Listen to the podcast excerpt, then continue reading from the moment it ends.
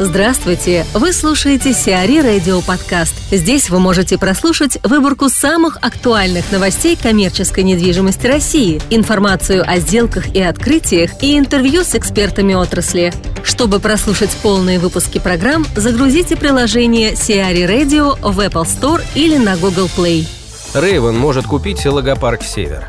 Raven Russia может приобрести две очереди складского комплекса «Логопарк Север». Компания возобновила переговоры с «Логопарк Девелопмент», которые были прерваны из-за ухудшения экономической ситуации в конце 2014 года.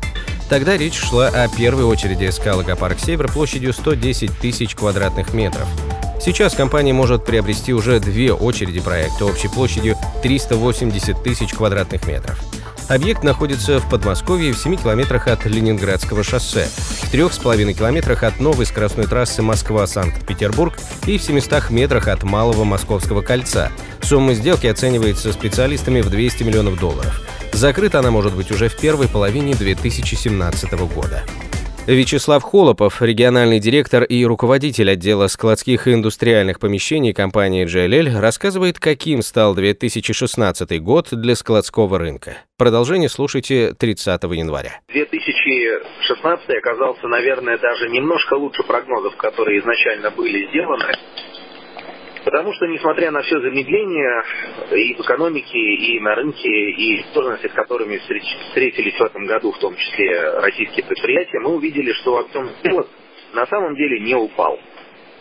Мы ожидаем, что по концу 2016 года общий объем сделок только в московском регионе превысит 1,1 миллиона, а по России где-то 1,4 квадратных метров, что, конечно, не может не радовать. Это сравнимые показатели с 2015 годом и даже Э, с 2014. То есть, на самом деле, с этой точки зрения можно сказать, что рынок до сих пор Однако есть определенные особенности, которые указывают на изменения вообще в подходе к складскому сегменту. И прежде всего это касается девелоперов, конечно же, учитывая текущие сложности, строить новые объекты предпочитают несколько компаний, и преимущественно это строительство идет под ключ. Что в этом году, что в следующем году мы ожидаем возведения примерно 600-700 тысяч квадратных метров на московском рынке. И очевидно, что половина из этих объектов, которые построили что вот буквально в этом году, что в следующем, мы увидим, что они построены под ключ, то есть под конкретного клиента. Спекулятивное же строительство ввиду сложностей на рынке и большой вакансии сейчас не является приоритетом для кого-либо из девелоперов. Ну, а вакансия на самом деле показала себя не с лучшей стороны, то есть, несмотря на то, что объем сделок все равно превышает объем поглощения, э, объем поглощения превышает объем строительства на нашем рынке, видно, что вакансия при этом несущественно, чтобы снизилась, а она держится на уровне до полутора миллионов квадратных метров по итогам этого года. На самом деле это много, фактически это означает, что в ближайшие два года строительство нам не требуется, и в московском регионе есть что сдавать. Причем как очень крупные, так и очень мелкие помещения на, на рынке есть. В этом отличие от региональных, э, где вакансия в процентном соотношении может также держаться, как в Москве, порядка 12%, но при этом 12% в абсолютных значениях в регионах будет совершенно другим. То есть это там десятки тысяч метров, а уж никак не миллионы, как в московском регионе получилась такая история, что сейчас мы видим определенные изменения и спроса у наших клиентов. Ряд компаний занимается переездами и оптимизацией своих контрактов. Те, кто занимаются переездами, а, когда, например, закончился предыдущий контракт, зачастую выбирают более новые здания, более объекты, а, примерно те же деньги, которые у них были до этого. На самом деле, это интересный подход, то есть компании обращают внимание на качество продукта до сих пор, хотя и основным приоритетом остается цена. Похоже, что в следующем году мы увидим примерно такой же подход у арендаторов. Вряд ли будет э, изменяться подход. Э, ставка аренды будет иметь принципиальное значение для большинства компаний. Но что интересно, объем рынка мы тоже ощущаем наверное, он будет на том же уровне, что и в текущем году, то есть на самом деле рынок останется достаточно стабильным. Девелоперов на самом деле на московском рынке осталось не много, да и на региональных рынках тоже. Те, кто имеют и имеют возможность строить, а, не так много. Мы увидим дополнительное сужение, наверное, данного сегмента, а, хотя это произойдет не в ущерб качеству, если только в ущерб количеству. Что тоже Многие компании, те, кто сейчас занимается строительством и девелопментом складов, что в Москве, что в регионах, говорят, что рынок стал тяжелым. И это правда так, особенно с учетом арендных ставок, которые не растут пока что, а остаются на уровне а, трех с половиной четырех тысяч рублей за квадратный метр на помещение класса А, а в московском регионе. Не то чтобы это самый приятный уровень цен в действительности многим компаниям сейчас не, не кажется он интересным, потому что есть риски заполнения помещений с большой вакансией. И в связи с этим, опять же, мы видим снижение строек, объемов.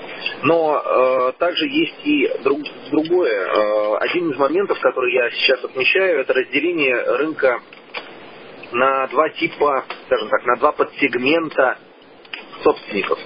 Часть клиентов большая часть, большая часть рынка – это институциональные игроки, крупные э, девелоперы, которые занимаются предоставлением э, своих складов в аренду с планами дальнейшей инвестиционной продажи. То есть это акцент на долгосрочных контрактах, это желание видеть э, качественный договор и так далее. А, к сожалению, не всегда возможно в текущих условиях.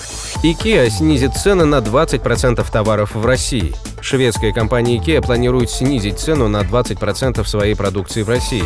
Пятая часть товаров ритейлера, около 1800 видов, подешевеет на 15-20%, а на некоторые позиции компания обещает дисконт до 40%.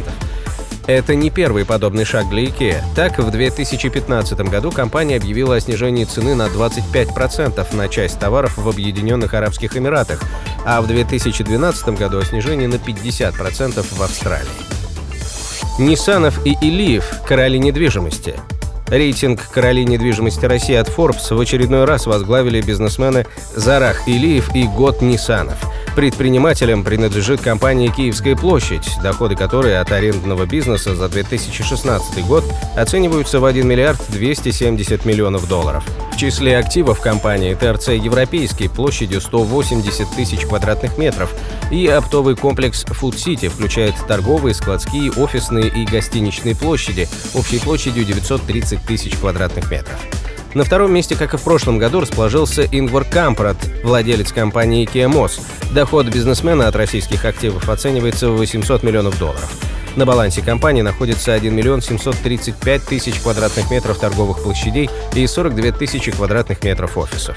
Сам Вэл Карапетян, владеющий компанией Ташир, занимает третью позицию. Доходы Ташира оцениваются в 670 миллионов долларов. Компания владеет 925 тысячами квадратных метров торговой, 63 тысячами квадратных метров офисной и 48 тысячами квадратных метров складской недвижимости, а также около 1150 гостиничных номеров. Пик освобождает офисы Мортона. ГК «Пик» Сергея Гордеева на тысячу человек сократила численность сотрудников Мортона после покупки. Всего в рамках оптимизации расходов планируется уволить около трех тысяч человек. Осенью общая численность сотрудников Мортона оценивалась в 5 тысяч человек, в том числе порядка полутора тысяч человек в центральном аппарате. Офис Мортона занимал 11,5 тысяч квадратных метров в БЦ Преображенская площадь 8. По данным издания, в настоящий момент он пустует, а оставшиеся сотрудники переведены в специально арендованные пиком дополнительные офисы. Стоит отметить, что при покупке Мортона никаких обязательств по сохранению и трудоустройству его сотрудников пик на себя не брал. Сиари Радио. Эксклюзивные рубрики «За и против», «Ноу-хау», «Ремейк», «Новые форматы». Слушайте в полных выпусках программ в приложении Сиари Radio. Приложение доступно в Apple Store и на Google Play. Более подробная информация на сайте siari.ru slash radio.